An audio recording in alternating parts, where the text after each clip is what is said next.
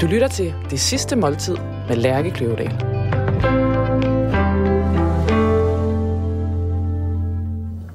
Velkommen til Det Sidste Måltid. Jeg hedder Lærke Kløvedal og er journalist og madanmelder på Politik. Hver uge inviterer jeg en gæst til at spise deres sidste måltid sammen med mig. Gæsten har valgt en forret, en hovedret og en dessert, som udgør deres drøm om det sidste måltid. For inden har vi skrevet gæstens nekrolog, baseret på umiddelbare fakta og søgninger på nettet. Undervejs i programmet læser jeg nekrologen op for min gæst. På den måde får vi forhåbentlig i fællesskab fundet frem til gæstens eftermæle. Ugens gæst er rockstjerne og billedkunstner Kasper Ejstrup, der med bandet Kashmir var lydtæppe for manges ungdom og tidlige voksenår. Det var det i hvert fald for mig.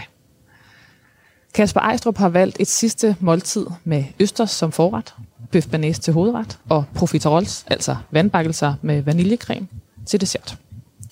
Velkommen til rockstjerne og billedkunstner Kasper Ejstrups sidste måltid. Og velkommen til huskok Alban og øh, utrolig dejlig østers. Nej, hvor ser de gode ud. Velkommen til, Kasper. Tak skal du have. Jeg er glad for at kunne servicere det sidste måltid for dig. Jamen det, jeg, jeg håber ikke, det bliver det helt sidste, men, men, men på den anden side skulle det nu være, så, så, så, så, så synes jeg, det allerede ser meget godt ud. og du har også lavet en, øh, du har lavet en champagnebestilling, Ja. som øh, endelig har lidt rockstjerneånd. Oh, og ja, vi, får en, vi får en kryg, simpelthen. Altså, det var simpelthen, vi tænkte, Ej, nu, skulle det det, nu skulle det skulle være. Ja, hvor er det fantastisk. Så vi skal Det- drikke virkelig dejlig champagne Ej, altså. øh, til de her vidunderlige østers. Må jeg, ikke, Det- må jeg ikke starte med at simpelthen skåle Ja, med det dig? synes jeg er en god idé. Der er altid noget højtidligt over præcis den her service. Ja, det er en god, jeg god øh, kombination. Er du en, der øh, klinker, der gør Ja, det? gør jeg. Så gør vi det. Skål. Skål. Og den udmærker sig jo ved at have en super lækker syre og en super lækker fedme, og så de her små bobler, Ja. som gør, at den ikke bliver, det bliver ikke sådan voldsomt ind i munden. Det er sådan virkelig, den er let perlende, kan man sige. Ikke? En god idé. Og du har bestilt tabasco til. Ja, det tænkte jeg. Øhm, altså, øhm, jeg, jeg holder utrolig meget østers, men øhm, jeg er ikke sådan øhm, unnatural. Øh, Der bliver den for, øh, for hæftig. det kan jeg godt, men jeg synes, jeg synes simpelthen, at det er... Det, altså, østers er jo sådan... Hvad kan man sige? Sådan meget konsistent sådan, og, og saltvand og smag af hav, ikke? Jo. Øh, og hvis man lige sådan dresser den lidt op, ikke? Det kunne også have været sådan en vinaigrette, vi havde kørt i stedet for, ikke? Men, men jeg synes, Tabasco fungerer ret godt med citron og rødløg. Nu starter Ja. jeg langsomt med din nekrolog. Og det er Ja. faktisk en lidt øh, lang en. Og Nå. den er også for lang, så vi må, vi må, øh, vi må ligesom få, få skrabet lidt væk undervejs. Spændende. Altså, den starter om den her lidt pompøse overskrift, der hedder Han levede med bevidstheden om, at livet har en udløbsdato, Mm-hmm. Ja. Med min tomori. som øh, betyder, husk, du skal dø. Ja. Rockmusiker og billedkunstner Kasper Ejstrup er død med ordrebogen fuld. Han formåede i sit korte liv at blive anerkendt i flere retninger. Han tog for sig af livet og fik vist det hele med. Det er jo en tilsnit. Det er flot. Jeg bliver helt rørt allerede. Så står her et timeglas, et afgnavet æble og et glas med aske. Det var nogle af de ting, som kunstneren Kasper Ejstrup havde indsamlet til udstillingen Diamonds to Dust i 2017, som en påmindelse om, at livet havde en udløbsdato. Nu er hans eget timeglas løbet ud. Hvorfor har øh, de her art- artefakter, hvordan har den snedet sig ind i dit liv på et tidligt tidspunkt? Jeg, jeg, jeg har egentlig svært ved at sige, hvor det kommer fra, men jeg, men jeg, jeg er stærkt fascineret af livets hastighed, øh, vil jeg sige, og også af nogle af de karakterer, som har levet deres liv med, med høj hastighed, øh, og ligesom komprimeret øh, deres tilstedeværelse inden for en, for en kortere årrække end, end normen. Øh, Øh, der er jo nogle af de her, altså Klub 27, som man har talt meget om, ikke? Øh, og øh, som, som du refererede tidligere til en, en installation, jeg lavede for nogle år siden, Diamonds to Dust, som, som netop øh, øh, hvad kan man sige, arbejder med det tema øh, om de her karakterer, som brænder deres lys i begge ender og ender med selv at brænde ud til sidst, eller hvor stjernen lyser så kraftigt, at den brænder ud. Øh, og jeg ved ikke, hvad der er i det, øh, men, men øh, altså, når du tager nogle af de der helt store øh, forfattere, øh, musikere, billedkunstnere, altså Van Gogh, Jimi Hendrix, øh, øh, nogle af de franske forfattere fra slut 1800-tallet, som levede det her fuldstændig sindssygt flamboyante liv. Øh, når du kigger på deres, på deres efterladenskab, der er sådan, hvad de har efterladt sig, ikke? Der, der er på en eller anden måde et, et ekko af en bevidsthed om, om, om livets øh, afslutning, som, og en, hvad kan man sige, en mangel på andægtighed over for livet, mm. eller sådan en, en uh, mangel på respekt for livet, som, som gjorde, at uh, nogle af de her mennesker var i stand til at gøre nogle næsten sådan overjordiske ting. Ikke? Uh, personligt håber jeg, bliver en gammel mand. Jeg har, jeg har uh, nogle børn som, og, en, og en kæreste, jeg, jeg elsker meget højt, og, uh, og, og vil gerne altså, jo ældre jeg bliver, jo ældre får jeg lyst til at blive, kan jeg mærke. Hvor da jeg var yngre, så, var, så, var jeg, så gav jeg lidt øh, fuck i, i det hele, for nu at sige det rent ud, ikke? Og, og, øhm, og, og slap tøjlerne fri øh, på en lang række områder, øh, som nok ikke altid var, var helt sundt. Og hvad handlede det om? Var det også en, en, en fanden i voldsked, eller hvad, hvad kom den slående tøjler? Jamen, den kommer nok meget af min historie, min opvækst og mit forhold til, til min familie og mit forhold til, øh, hvad kan man sige, sådan det der at, at, at drive mig selv ekstra hårdt. Og det, det gør jeg stadigvæk. Øh, det gør jeg faktisk lige nu, altså som ikke, mens vi sidder lige her. Det, jeg ser det som en vidunderlig pause. Men, men, øh, men jeg arbejder, og jeg arbejder rigtig meget, og i perioder så meget, at, at øh, jeg kan mærke, at jeg lige skal sådan, for mit mentale helbreds skyld, måske sådan lige øh, være bedre til at trække stikket. Det, det har jeg ekstremt svært ved at, at administrere. Øh, jeg har svært ved at sætte tempoet ned. Øh, og føler altså til tider, at jeg er drevet af et eller andet andet øh, uden for mig selv, som ligesom for, for de der hjul op i, i, i tempo, som kan være sådan grænsende til det sundhedsskadelige indimellem. Ikke? Hvad sker der? Jamen, der sker det, at jeg, at jeg, altså, jeg glemmer de der sådan almindelige faresignaler, som kroppen sender til mig om, at nu har du ondt i ryggen, eller nu har du ondt i, øh, i knæene, eller øh, nu har du kun sovet tre timer, og nu har du faktisk glemt at spise de sidste 12 timer, og, og sådan nogle ting. Øh, men der er også samtidig noget vidunderligt ved det, det der, når man siger, at det er lige meget. Jeg, jeg skal det her, og det er vigtigere end mig og mit øh, velbefindende og alt andet mm. omkring mig. Øh, Så det, er det en mani? Det, til tider ja. kan det være ja være manisk. En skabertrang? Øh, ja, altså sådan en øh, aktionstrang. Mm. Altså, at jeg har brug for at agere. Øhm, og øh, jeg spørger til mig selv, hvad er, det, jeg, hvad er det, du egentlig agerer hen imod, og hvor er det ligesom den der triumf indfinder sig, eller hvad er det, der ligesom øh, bliver the payoff til sidst? Og det, det, øh, det, det har jeg stadigvæk svært ved at få øje på, fordi det er jo ligesom Altså et godt eksempel på det var sidste år, da jeg lavede en stor museumsudstilling, hvor jeg øh, øh, malede et øh, ret omtalt portræt af vores kommende regent, og der var ligesom en udstilling med x antal, jeg tror der var omkring 90 af mine øh, tidligere værker, og der var installationer, der var alt muligt med.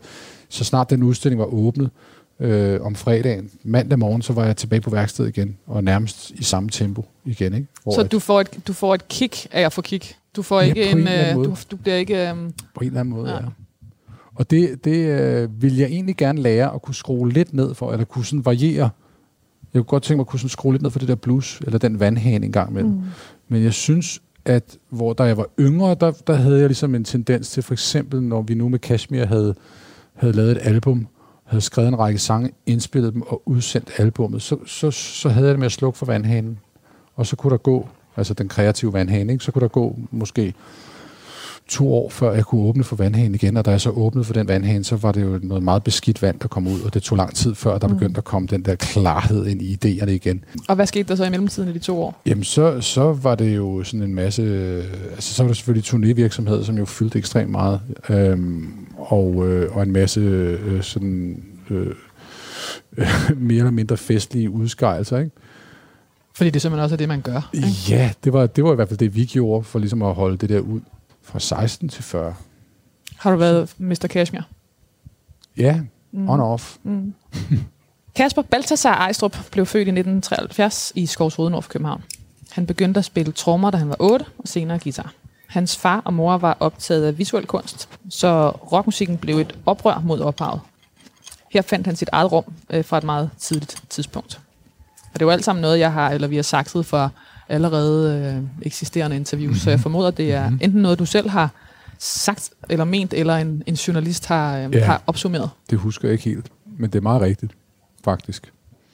Og det der med det eget rum, det er meget, det, det, det kunne godt være noget, jeg selv havde sagt, fordi det, når jeg tænker på, hvad jeg render og laver nu, og hvad jeg egentlig har sådan rendt og lavet, siden jeg var 5-6-7 år, så har det faktisk været noget med at finde det der rum, hvor at, øh, hvor at øh, andre måske ikke helt havde adgang, hvor min familie, noget min familie ikke forstod, noget mine mm. forældre ikke forstod. Og det var jo i første omgang øh, historiefortælling.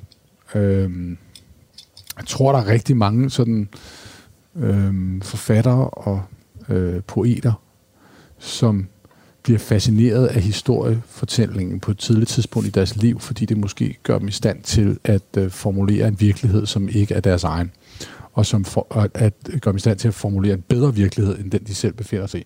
Eller en, man kan være i. En, man kan holde ud og være i.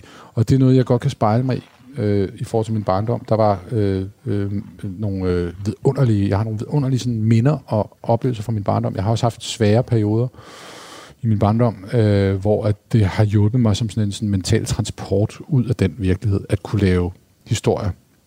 Jeg havde en farmor, som fortalte historier, og som læste højt for os, og hvor historiefortællingen blev noget, som fascinerede mig dybt. Og min far var faktisk god til også at læse højt og fortælle historier, så det er jo sådan, der fandt jeg ret hurtigt et eller andet, der sådan, det der, det kan jeg, der kan jeg mærke, der skal jeg, der skal jeg hen. Og, og det kunne jeg så kombinere med, at tegne og fortælle, ikke? Altså lave, lave øh, tegneserier simpelthen. Mm. Øh, de her grafiske noveller, hvor jeg kunne lave en, en fortælling, som jeg kunne få til at passe med, hvad jeg gerne vil mm. være i. Skrev og, du sange tidligt?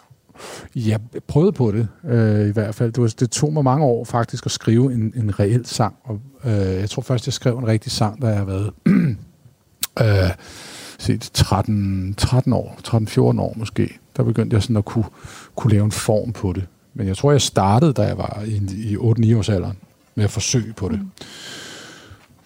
Hvornår oplevede du, at du var god til det? Altså, hvornår kunne du mærke, at det her, det kan jeg faktisk godt? Og måske oh. endda bedre til ja, det end andre? det gik eller? der faktisk rigtig mange år. Jeg tror faktisk, det var først, det var først da vi lavede vores tredje plade, mm.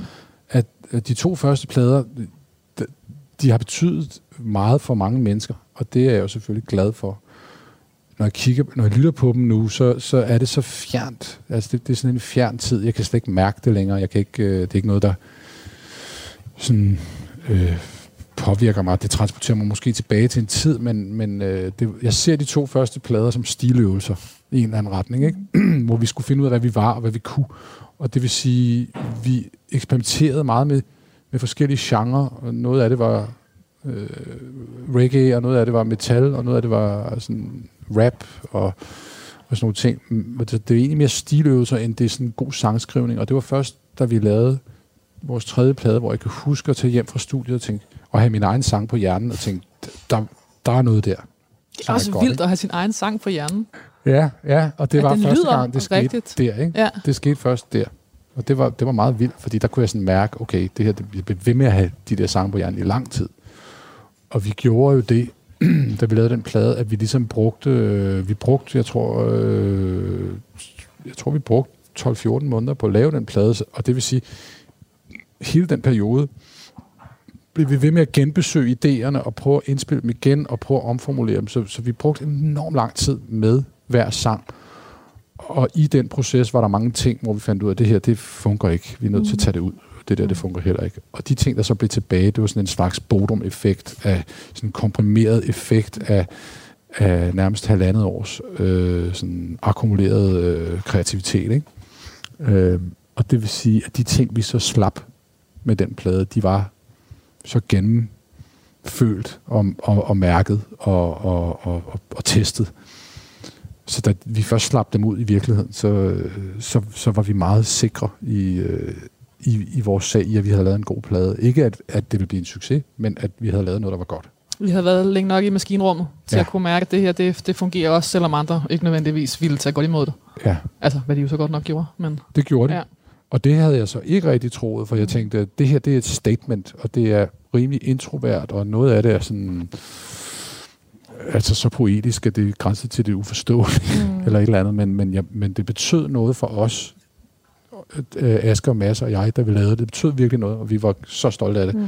Så at det, at det så ligesom tog luft, og, eller hvad, hvad kan man sige, sådan tog fart, og kom på vingerne på den måde, det var, det var jo simpelthen bare en, en kulmination, som var helt fantastisk. Den siger nemlig, øh, øh, det blev en kæmpe optur i 1999, hvor han med sit band Kashmir med albumet The Good Life bragede igennem lydmuren. Der er mig også langt fra The Good Life, øh, fra Travelog til The Good Life. Mm. Altså det, det er... Det, det er et andet band næsten. Det er et andet band. Ja. Så jeg kan godt forstå bekymringen, eller mm. det ved jeg ikke, om det har været, men man tænkte, kan, kan de følge med os ja. på den her? Ja. Jamie Fame Flame. Det, det er sådan det gymnasiefest, ja, altså ikke nødvendigvis min, men altså, Nej. det han har hele hoppet, ja. og, altså, der er sådan en, og ionien, og, ja. og det der så brød ud, som du siger, eller i hvert fald ture for plads til poesi, og ja. En helt anden... Ja, sådan et kig indad, ikke? Jo. Og, øh, og nogle sange, som faktisk handler om virkelig, øh, virkelig et liv. Ja. Hvor det første, der, der, der var vores liv måske ikke så interessant på det tidspunkt. Så det var Hvor ikke, var I henne? Altså, øh, i vores liv respektivt mm. var vi jo sådan, jamen vi var unge, og vi havde ikke, øh, vi havde ikke, altså vi havde ikke haft de der store øh, følelser endnu, og jeg havde ikke været i et længere forhold øh, på det tidspunkt. Jeg, jeg blev kæreste med en pige, da vi lavede vores første plade, og vi gik fra hinanden lige før, at vi lavede vores tredje plade. Så vi havde alligevel, jeg tror, vi havde knap seks år sammen, ikke? Mm. Og, og, og da vi ligesom gik fra hinanden, så, så blev der så åbnet for sluserne, ikke? Og så, så skete der et eller andet der, ikke? Så men de første mange år, der var det jo egentlig bare ligesom, lidt ligesom, jeg, jeg sagde før med at, at prøve at skabe sit eget rum, øh, og skabe sin egen virkelighed. Vi, jeg prøvede at skrive nogle tekster, øh, hvor at jeg, jeg trak på en række figurer, som ikke eksisterede, altså Jamie Fame Flame for eksempel, ikke? Øh, øh, og Leather Crane, som handlede om sådan noget SM6, hvilket jeg ved Gud ikke havde prøvet øh, på det tidspunkt. Øh, men det lød meget fedt. Øh, det lød fedt, ikke? Og det lød sådan lidt... Øh, det var sådan lidt sort på en eller anden måde, ikke? Jeg tænkte sådan... Øh, det, det virkede modent at synge om, ikke? Og nu kan jeg næsten ikke lade være med at grine, når jeg hører de der tekster, fordi how little did we know. ja. Men det virkede. Og det, talte, yeah. det virkede ind i, i... Altså, I må også have haft en altså en, en gruppe af mennesker, der ligesom har fulgt jer, altså som har været på samme niveau som jer, og på en eller anden måde har udviklet sig mere, eller I har udviklet ja. dem. Det er jo også, det er jo på den måde, at det er jo en samtale eller et... Øh, Bestemt. Vi havde en fyr, som var en god ven af bandet, som arbejdede som vores, øh, som vores tekniker, vores baggearsmand. Han fulgte med os helt fra de tidligste gymnasiefester og til det blev stort og professionelt. Øh, og han var helt fantastisk, fordi han, han havde sådan en, Jamen altså sådan helt... Øh, altså han havde sådan en finger på pulsen på en måde, hvor han, han spillede, han købte nogle plader, som jeg aldrig havde hørt om, og præsenterede mig for noget musik, jeg aldrig havde hørt om. Og, og, Hvad kunne det være? Jamen det er for eksempel, så, så mens vi andre, vi lyttede på, øh, på grunge-bølgen Nirvana og sådan noget, så begynder han pludselig at spille Edith Piaf og, og sådan Nina Simone og sådan nogle ting, hvor jeg tænker, what? Mm. Øh, hvorfor vil du høre det? Øh, nej, prøv lige at høre, prøv lige, prøv at lytte efter det her. Ikke? Og så kommer Jeff Buckley lige pludselig, og han præsenterer mig for det, og, og der bliver jeg sådan ramt virkelig hårdt i brystet, ikke? fordi der er jo både Nina Simone og, og Edith Piaf øh, og Led Zeppelin og det hele i sammen. Og, og Klub 27. Øh, og Klub 27, ja, han bliver så 31, ikke? eller 32, ikke? Men, øh, men det er næsten det samme. Ikke? Men, øh, og der skete noget, noget fundamental, en fundamental forandring for mig, da jeg hørte Jeff Buckley første gang.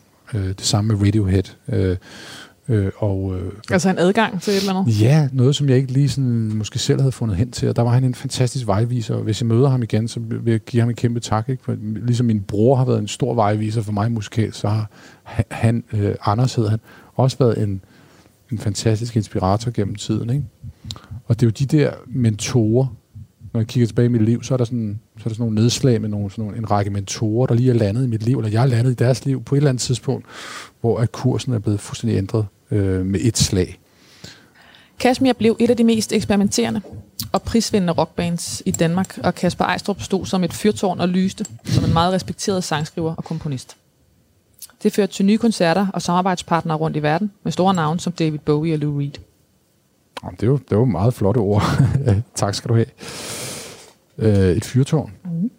Ja, det er jeg da glad for. at du skriver. Hvem konkurrerede I med? Da I, øhm... Jamen, det kommer nok an på, hvornår du spørger. mm.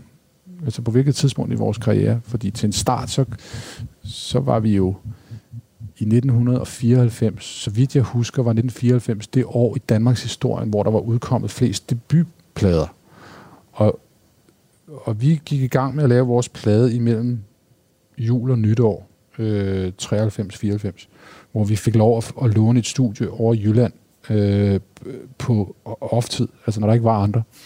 Og vi vidste, at vi havde travlt, og vi havde et meget lille pladselskab, som lå i Aarhus, og som øh, brugte øh, 50-100.000 kroner på at lave den her plade.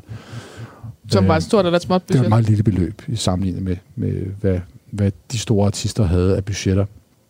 Og, øh, og vi vidste, at vi skulle være hurtige, vi vidste, at vi havde travlt, fordi vi vidste, at, at der var en enorm talentmasse. Der var, der var ved at ske et kæmpe paradigmeskifte i dansk musik, hvor vi havde været i de her 80'er med Anne Sander, Lisa Thomas og, og alle de her ganske udmærkede, fantastiske store rockstjerner fra den tid. Men der, der skete noget nyt, og der kom nogle, nogle andre øh, bands til, og de unge begyndte at finde deres egen stemme, øh, både i, øh, i, øh, i Seattle og Chicago og New York og forskellige steder i USA, og senere også i, i Manchester og London. Øhm, men men øh, vi vidste, der var travlt, og vi vidste, der var mange, der var dygtige.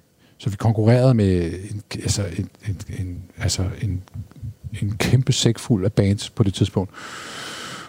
Og jeg tror, vores held blev, at vi nåede at komme så hurtigt ud. Altså, at vi nåede at blive blandt de første bands, øh, som udkom med en debutplade i 94. Så flittighed betalte sig? Jamen, det gør det altid. Det er jo, det er jo momentum, og det er, og det er også hurtighed, ikke? og det gælder også om, og det, der, det vil jeg egentlig sige, at der synes jeg, at vi har været ret gode til fra en, fra en start, at øh, øh, til at starte med var vi ikke så perfektionistiske øh, som band. Vi, det handlede om at komme ud og få spillet og få mødt folk, og forhåbentlig få sådan en lille øh, fanskare, som kunne følge os igennem tiden, og det fik vi, fordi vi spillede på diverse øh, gymnasie aftener og mm. på klaptræet og på Café Floss i Pisseranden og alle mulige mystiske steder. Ikke? Øhm, så det vil sige, at, at øh, hurtigheden og tempoet og outputtet, på outputtet var højere end kvaliteten, måske i starten. Fordi Men det gjorde måske heller ikke så meget. Det gjorde ikke så meget, for det galt om at være der, det galt om at være, være med, Mm. og være en del af det, og blive set og blive hørt. Og, øh, og det er jo det, man, sådan, man, i, man i hestesporten, så kalder man det the trifactor, som, som handler om, hvis du kan gætte nummer 1, 2 og nummer 3, af, i, af, af, hvem, bliver, hvem kommer på førstepladsen, og andenpladsen og tredjepladsen, så har du trifactor. Og det snakker man faktisk også om i kunstverdenen, at, at det er det der med, hvor dukker du op hen. Hvis du kan dukke op tre steder på en gang, så begynder folk at vende sig om og sige, de er jo alle steder. Mm. Og det var meget det, vi gjorde. ikke? Øh, Og det er positivt. det er positivt. Ja. Og det er benhårdt, fordi du, du, du skal jo tænke på alle planer. Ja. Øh, men vi var unge, og vi havde energien, og vi behøvede ikke sove særlig meget. Og alle var lige ambitiøse. Nej, det tror jeg ikke. Det, det var alle ikke. Jeg var nok den mest ambitiøse, fordi jeg ville gerne helt igennem taget, og hvor jeg tror, de andre øh, var måske bedre til at spørge deres fysik, hvordan den havde det, og deres familie, og, og, og ligesom sige, nu skal, nu skal jeg altså hjem og, og sove. Ikke? Det har jeg nok lært lidt senere, Mm. hvis jeg overhovedet har lært det. Og hvad vil du, altså, når de andre vil hjem? Så vil jeg gerne lige tage den igen. Og så vil jeg godt se, om vi kunne gøre det øh, lidt bedre. Øh, og det begyndte jo at ske i årene efter vores første plade. Og så begyndte den der perfektionisme at snige sig ind, ikke? Hvor at, øh, at jeg blev, hvor jeg måske gik fra at sige, to hell with it, lad os bare gøre det, til at sige, det skal være, det skal være perfekt, det skal være i orden, ikke? Fordi du også selv fik mere på spil? Ja, fordi jeg havde ambi- ambitioner. Mm. Jeg ville op og være den bedste. Og hvad var det, var det et erklæret mål? Det tror jeg ikke, jeg tænkte over Nej. på den måde, men... Det var ikke sådan noget med at ligge på lister, eller ligge på, eller hvad var, hvad, var sådan, hvad var rammerne for Jamen, at være den bedste? altså, Jeg, jeg har jo ikke været militæret, men jeg har, jeg har altid ligesom øh, refereret til... Jeg, jeg var i lære som tømmer i et år, og jeg har altid refereret til, til det år, hvor jeg stod i lære som tømmer, som, som, som min, min, øh, øh, min værnepligt, altså hvor jeg gennem, gennemstod min, lærne, min værnepligt. Og jeg synes, det var en rædselsfuld tid, fordi jeg, jeg lavede noget hver dag, som jeg, som jeg overhovedet ikke kunne identificere mig med, og jeg var sammen med nogle mennesker, som jeg havde meget svært ved at identificere mig med. Og, øh, og jeg har så meget respekt for håndværksfaget og tømmerfaget, men, men jeg kunne simpelthen ikke, øh, jeg kunne ikke øh, mærke det. Og jeg tror, da jeg så stoppede i lære som tømmer, så var jeg nødt til at gå på bistandshjælp. Fordi jeg var ikke, jeg var ikke i et A-kasse, jeg kunne ikke gå ud og få nogen penge nogen steder fra, så jeg var nødt til at gå på bistandshjælp. Og, og det, det, det tror jeg bare sådan gav mig sådan en driftighed. Sagde, det skal fandme ikke. Altså, jeg skal ikke være så fattig igen, og jeg skal ikke, øh, jeg skal ikke være nødsaget til, nej. nej. jeg skal ikke være nødsaget til at gå ud og tage en, en uddannelse med noget, som jeg bare hader, bare for, for at gøre det. Bandet Kashmirs liv og succes blev dokumenteret i filmen Rocket Brothers. Tanken var at dokumentere et bands optur, men endte lige så meget med at portrættere nedturen. Kasper Ejstrup lå i første stilling tynget af forventninger og skriveblokering. Kashmir valgte på en varm sommeraften i 2014 efter 25 år som rockstjerner og spille den sidste koncert. I hvert fald for nu, sagde Kasper dengang til Jyllandsposten.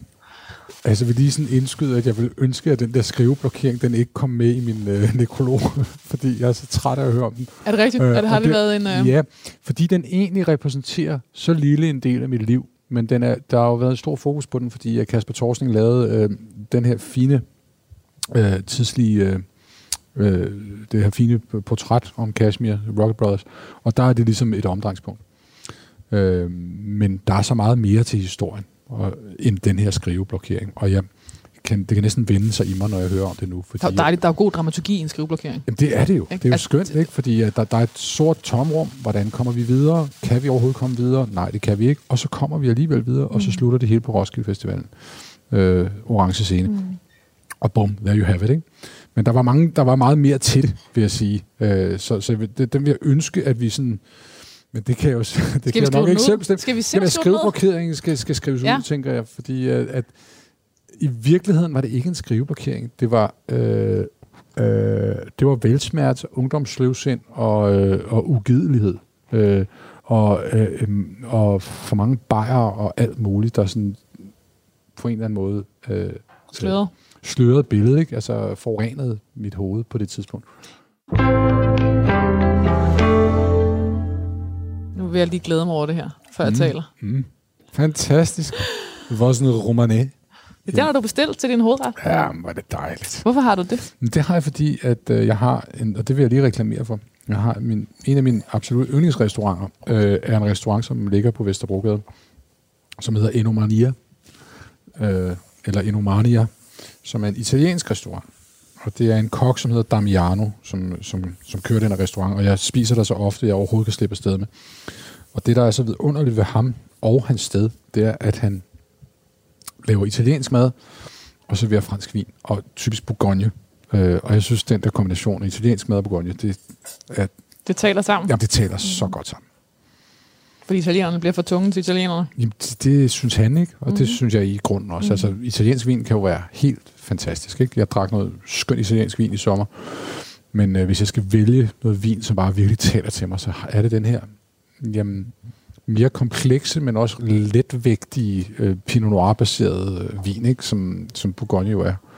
Øhm, og du har altså, bedt om, at den ikke var blevet øh, yngre end 13, ja. men den her er altså en 17'er. Mm, det er en 17'er. Det er spændende. Mm. Det er meget spændende. Wow. Altså, nogen mener jo, at 17'eren er, er bedre end 13'eren, men det er jo altid er til forhandling. meget rund. Og ikke sådan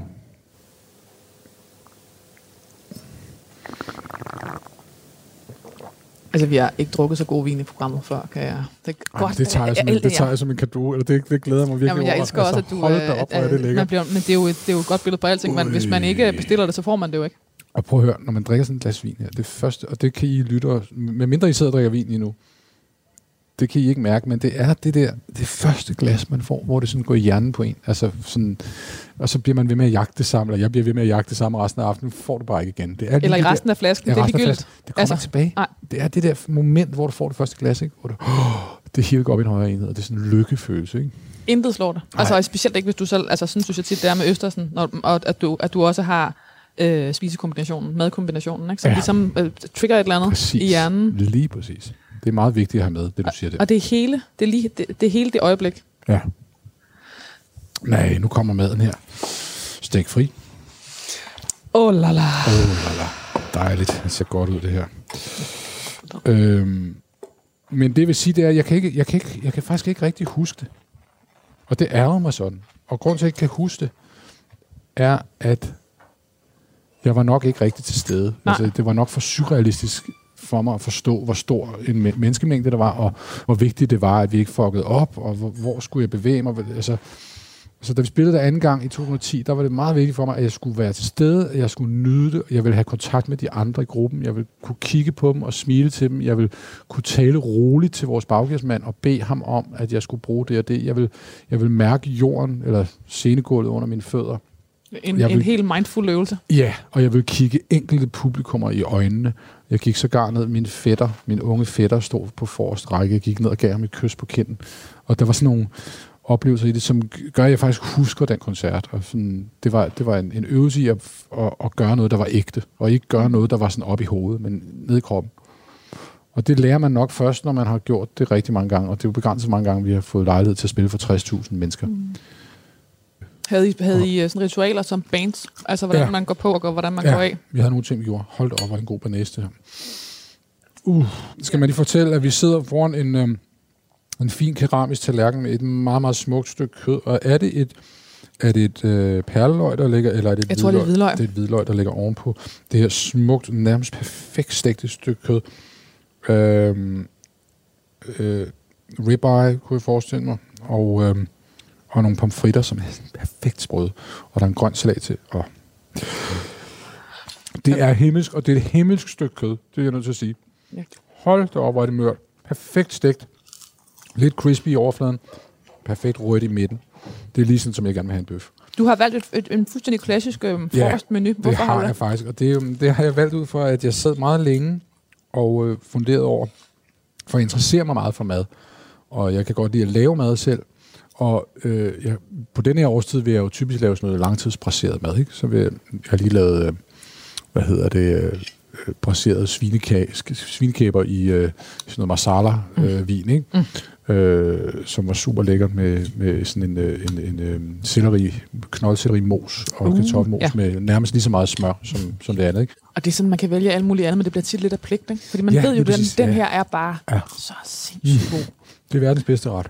Fortæl mig om de der ritualer, I havde, før jeg gik... Øh, Mm. mm. Jeg er sindssygt nysgerrig på hele det der maskinrum, for, altså øh, med at Ja. gå på og af. Fordi jeg, mm. fordi jeg, fakt, jeg tror, at lige meget... Altså, det, jeg tror, at alle, der arbejder med en eller anden form for præstationer, det kan virkelig være mange forskellige grader, Mm. Ja. øhm, skal forholde sig til. Nogle, Ja. nogle tror jeg kæmper så meget med det, at de Mm. aldrig kommer til at gøre det, de egentlig Mm. kunne gøre. Ja.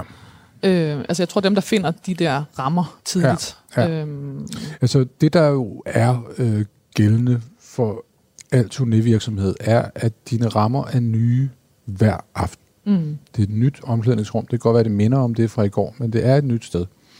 Det er en ny by, øh, men det er de samme mennesker, der er med. Det er de samme teknikere.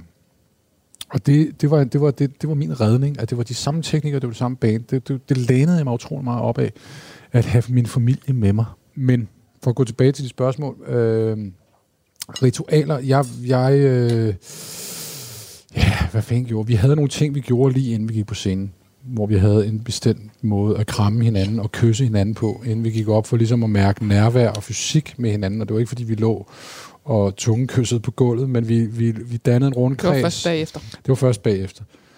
Og vi dannede en rundkreds, og, øh, og med, og jeg, jeg smed hånden ned i midten, og det var sådan lidt sportsholdsagtigt, nok i virkeligheden ikke specielt øh, sådan originalt.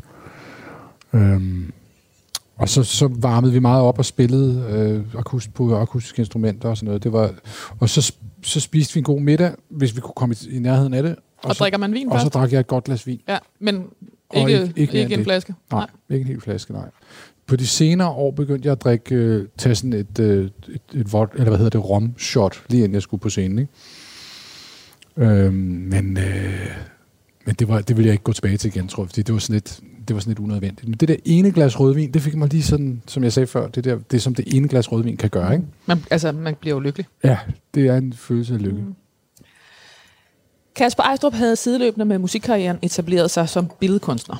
Han havde en lang række udstillinger bag sig, hvor man øh, blandt andet så hans fascination af mennesker, som skabte myter, som Jimi Hendrix og James Dean.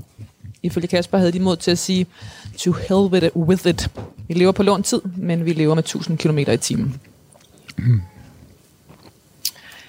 Kasper Ejstrup havde med soloudstillingen Book of Love undersøgt kærlighedens væsen. Værkerne var en række jagttagelser af, hvordan kærlighed, tiltrækning og instinkt kan påvirke og forme liv på dybt forskellig vis. Kvinderne og flere ægteskaber fyldte en del, ikke bare i Kasper Ejstrups eget liv, men også i hans sange, i kunsten og i medierne. Ja, bestemt. Sådan er der at være at blive ramt og Komme blive- på forsiden i en tidlig alder. Ja, øh, og sådan er det også at, øh, øh, at være hvad kan man sige, fascineret og tiltrukket af alt det gode. Øh, og, øh, og samtidig, øh, altså nu, nu har jeg jo de her tre ægteskaber bag mig, og jeg er ikke i det tredje. Jeg er, jeg er forbi det tredje. Du, du har været gift Jeg- tre jeg gange. har Du er været blevet skilt tre- tre jeg er gange, skilt- gift og skilt tre Ja. gange, ikke? Og øh, jeg talte en gang med Frans Becker lige om det. Og sagde, ja, jeg har jo været gift tre gange. Og skilt tre gange. Så sagde han, nå herregud, det er da ingenting. Så sagde han, åh, synes du ikke det? Ej, jeg har da været gift otte gange. så tænkte jeg, puha, og pyha, der er dog stadigvæk en, en romantiker, der er større end mig. Øh, så det var egentlig, det, det, var, det morede mig lidt over. men, men ja, øh, det, det er jo et udtryk for, at øh, min, min glæde ved romantikken og det, det store ophøjede moment i at smide sig på knæ og sige, ja, vi gør det. Forever you and me. Øhm, det er en stor del af mig, og jamen, romantik, romantik, jamen, hvad fanden er det i grund? Altså, romantik er vel øh, sådan en evne til at være ekstremt ignorant over for øh, en række fakta, og ligesom sige, øh, det her, det er det. Det er det gode. Det er det, det er det, jeg vil fokusere på, og det er det moment, jeg har lyst til at befinde mig i. Og, og, øh, og det, ja, hvad kan jeg sige om det? Jeg kan ikke sige så meget andet. Jeg, det, jeg tror, jeg har det fra min far. Min far var en kæmpe romantiker, ikke? og en kæmpe virkelighedsfornægter, og øh, var enormt dårlig til at få lavet sin selvangivelse, og øh, var enormt dårlig til at lave ting, der egentlig ikke sådan interesserede ham dybt. Og det tror jeg sådan er gået i arv til mig. Øhm, men, men hvor jeg måske, altså nu skal jeg ikke lyde sådan selvforherligende, men, men altså jeg, jeg føler, at jeg har været god til at, sådan, at tage det ret seriøst, øh, at lægge en kæmpe arbejdsindsats ind i det. I, i, I det, der så var min passion, og det, der så var min glæde øh, i mit arbejde. Mm. Måske for ikke at ende på bistandshjælp eller lære mm. som tømmer. Det der med at vil have, vil have det gode. Ja, den gode mad og den, gode den- musik og ja, gode kunst præcis. og de gode bøger og, og ja, de gode møbler. Ja. Øh, jeg er blevet kaldt en snop mange gange, og, øh, og det øh, kunne der sikkert også godt det kunne der sikkert også godt være en, der ville skrive i min nekrolog. Øhm, men en snop, det tror jeg egentlig ikke er dækkende. Øh, fordi en, en snop, altså når, når man er snobbet i, i, i, i, min, i min optik, så er det fordi, at det handler om at vise noget med en bestemt type vin, eller en bestemt type stykke tøj, eller en bestemt bil, eller et bestemt postnummer, eller sådan noget. Øh, det er jeg faktisk ikke sådan specielt interesseret i. Jeg, det, jeg kan godt lide, når ting er kvalitet, og jeg kan godt lide, at den der frakke er føles rigtigt. Øhm, og jeg kan godt lide, at den der vin smager godt. Og jeg kan godt lide den der stol, fordi den synes jeg er så smuk. Men ikke fordi det er en Karl Hansen og søn, eller en vener, eller øh, faktisk næsten, vil jeg sige, hellere en, der ikke er så kendt, men som bare er i orden. Der kan også være en forbindelse forbundet med at have fået alt det gode. Fordi hvem går tilbage fra, når man først har smagt, har fået. Mm.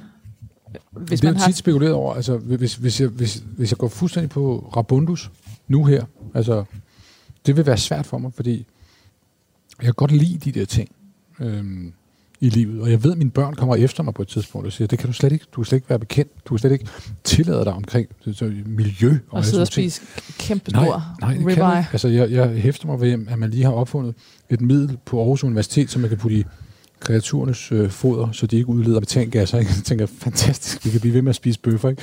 men der er jo så mange andre aspekter i det. Ikke? Mm. Øhm, men men ja, altså på den måde vil man nok ikke kunne skrive om mig, at jeg var sådan, øh, øh, sådan et, et økologisk ansvarligt væsen. Mm. Det, det, det, det, det må jeg så vedkende mig. Det, bæredygtigheden har ikke krabbet sig ind i... Uh, nej, det har i, den nok i de ikke gode rigtigt. ting, det den har gode den nok smag. ikke. Nej, det har den nok Altså, der er mange ting, hvor jeg kan sige, det der kan jeg sagtens skære fra, det der kan jeg sagtens skære fra. Det, jeg behøver ikke at...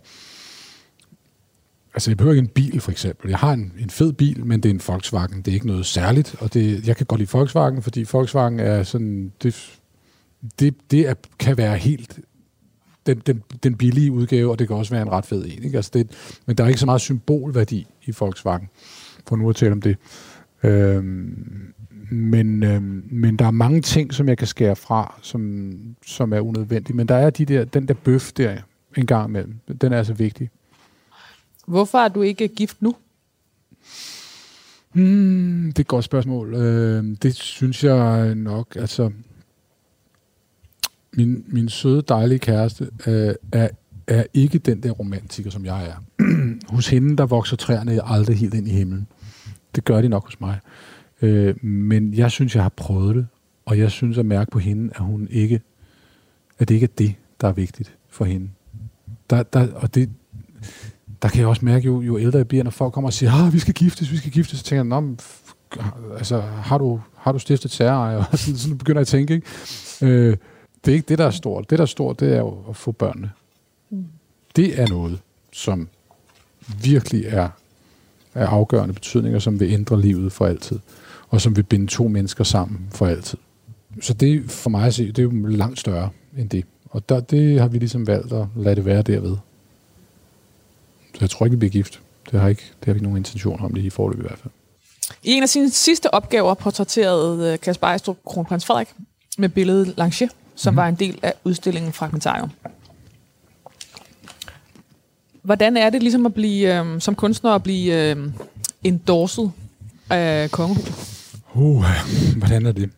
Øhm, jamen, for mig at se, var det, var det en vildt spændende opgave, øh, at få lov til at lave noget, som kommer til at indgå i, i sådan en dansk, national, øh, historisk øh, sammenhæng, som kommer til at hænge på Frederiksborg Slot.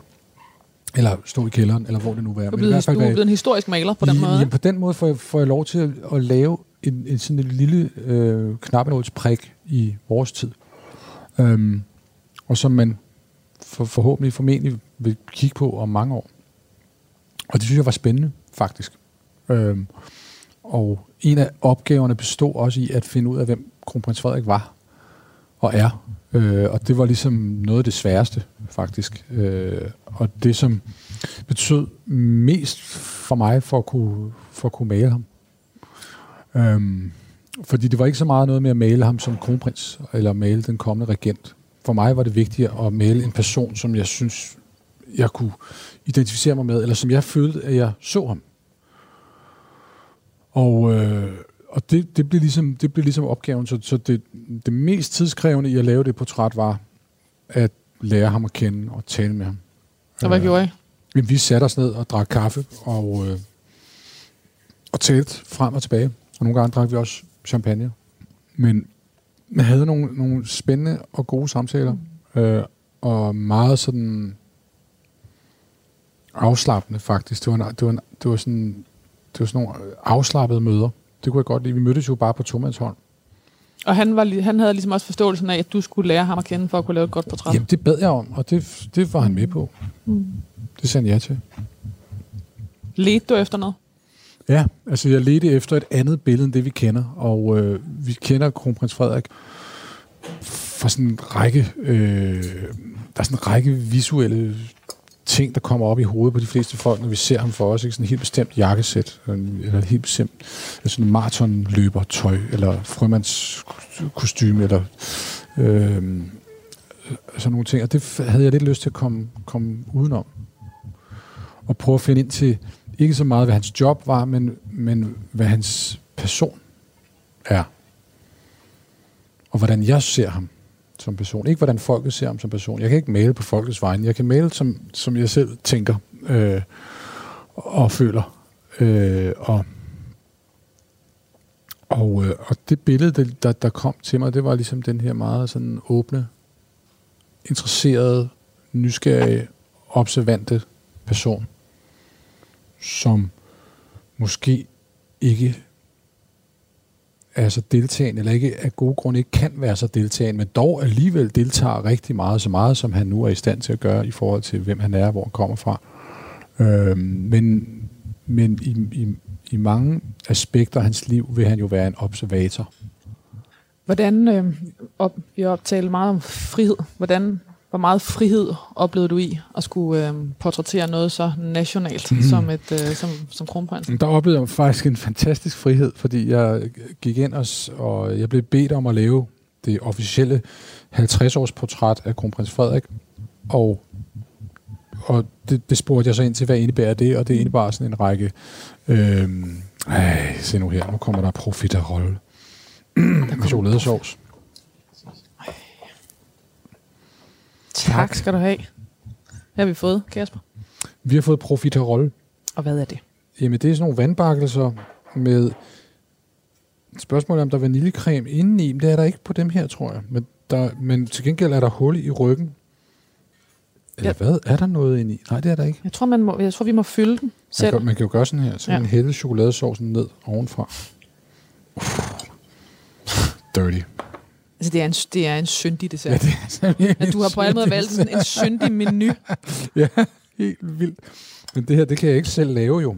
Øhm, hvad var det, jeg var ved at sige? Øhm, Kronprinsen, og hvordan øh, blev bedt om at portrættere ham? Ja, nå ja, men det er det der med friheden. Ja, ja fordi jeg havde jo virkelig meget lyst til at lave det.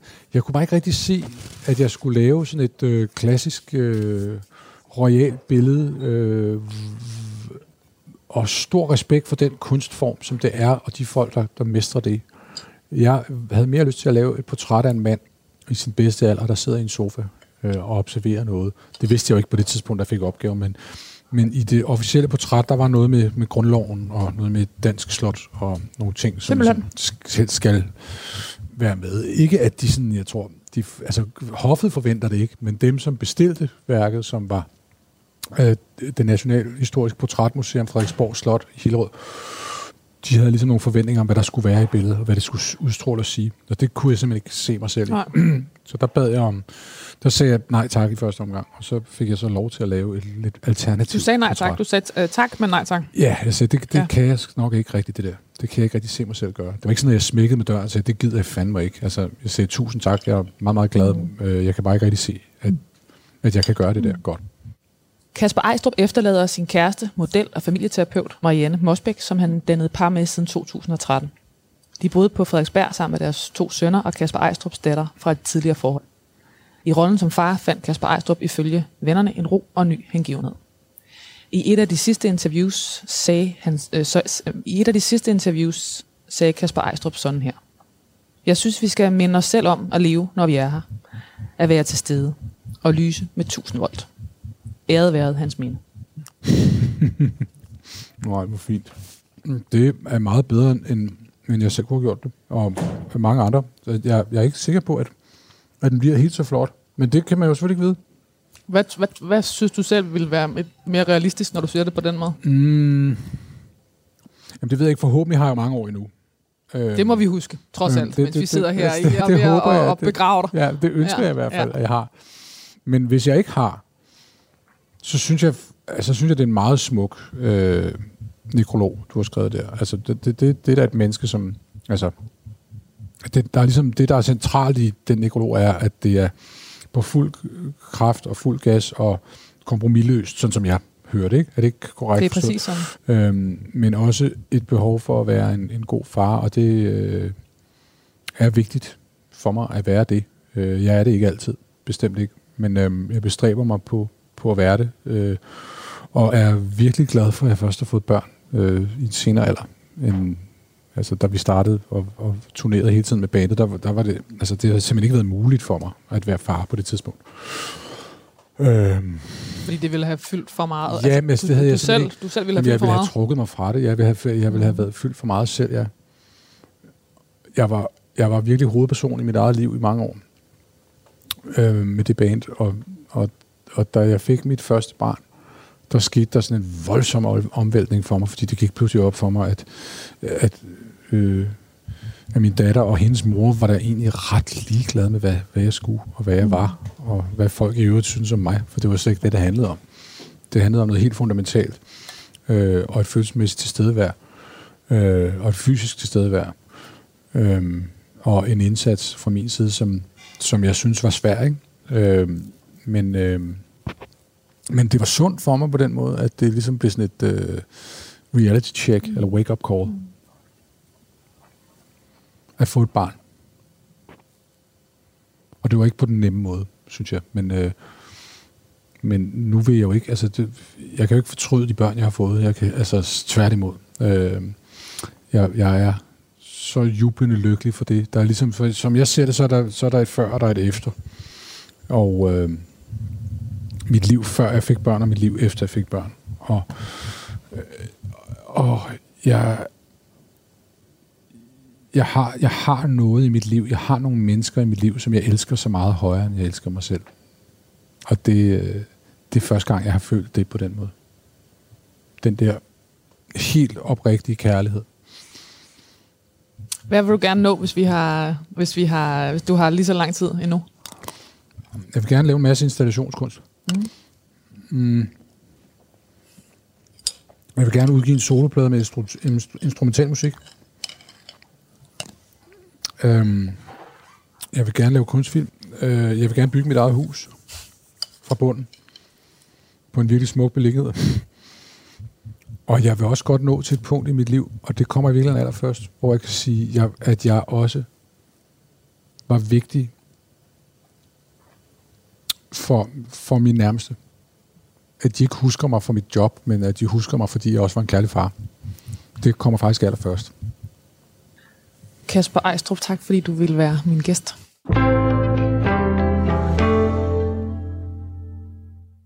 Han levede med bevidstheden om, at livet har en udløbsdato. Rockmusiker og billedkunstner Kasper Ejstrup er død med ordrebogen fuld. Han formåede i sit korte liv at blive anerkendt i flere retninger. Han tog for sig af livet og fik vist det hele med. Et timeglas, et afgnavet æble og et glas med aske, det var nogle af de ting, som kunstneren Kasper Ejstrup havde indsamlet til udstillingen Diamonds to Dust i 2017, som en påmindelse om, at livet havde en udløbsdato – nu er hans eget timeglas løbet ud. Kasper Balthasar Ejstrup blev født i 1973 i Skovs Hoved nord for København. Han begyndte at spille trommer, da han var 8, og senere guitar. Hans far og mor var optaget af visuel kunst, så rockmusikken blev et opgør med ophavet. Her fandt han sit eget rum fra et meget tidligt tidspunkt. Det blev en kæmpe optur i 1999, hvor han med sit band Kashmir med albumet The Good Life bragede igennem lydmuren. Kashmir blev et af de mest eksperimenterende og prisvindende rockbands i Danmark, og Kasper Ejstrup stod som et fyrtårn og lyste som en meget respekteret sangskriver og komponist. Det førte til nye koncerter og samarbejdspartnere rundt om i verden med store navne som David Bowie og Lou Reed. Bandet Kashmirs liv og succes blev dokumenteret i filmen Rocket Brothers. Tanken var at dokumentere et bands optur, men endte lige så meget med at portrættere nedturen – Kasper Ejstrup lå i fosterstilling tynget af forventninger. Kashmir valgte på en varm sommerdag i 2014 efter 25 år som rockstjerner at spille den sidste koncert. I hvert fald for nu, sagde Kasper dengang til Jyllandsporten. Kasper Ejstrup havde sideløbende med musikkarrieren etableret sig som billedkunstner. Han havde en lang række udstillinger bag sig, hvor man blandt andet så hans fascination af mennesker, som skabte myter, som Jimi Hendrix og James Dean, Ifølge Kasper Ejstrup havde de mod til at sige to hell with it. Vi lever på lang tid, men vi lever med 1000 km i timen. Kasper Ejstrup havde med soloudstillingen Book of Love i 2015 undersøgt kærlighedens væsen. Værkerne var en række iagttagelser af, hvordan kærlighed, tiltrækning og instinkt kan påvirke og forme liv på dybt forskellig vis. Kvinderne og flere ægteskaber fyldte en del, ikke bare i Kasper Ejstrups eget liv, men også i hans sange, i kunsten og i medierne. I en af sine sidste opgaver portrætterede han kronprins Frederik med billedet Lange, som var en del af udstillingen Fragmentarium. Kasper Ejstrup efterlader sin kæreste, familieterapeut og model Marianne Mosbæk, som han dannede par med siden 2013. De boede på Frederiksberg med deres to sønner og Kasper Ejstrups datter fra et tidligere forhold. I rollen som far fandt Kasper Ejstrup ifølge vennerne en ro og en ny hengivenhed. I et af de sidste interviews sagde Kasper Ejstrup, jeg synes, vi skal minde os selv om at leve, mens vi er her, og være til stede, og lyse med 1000 volt. Æret være hans minde.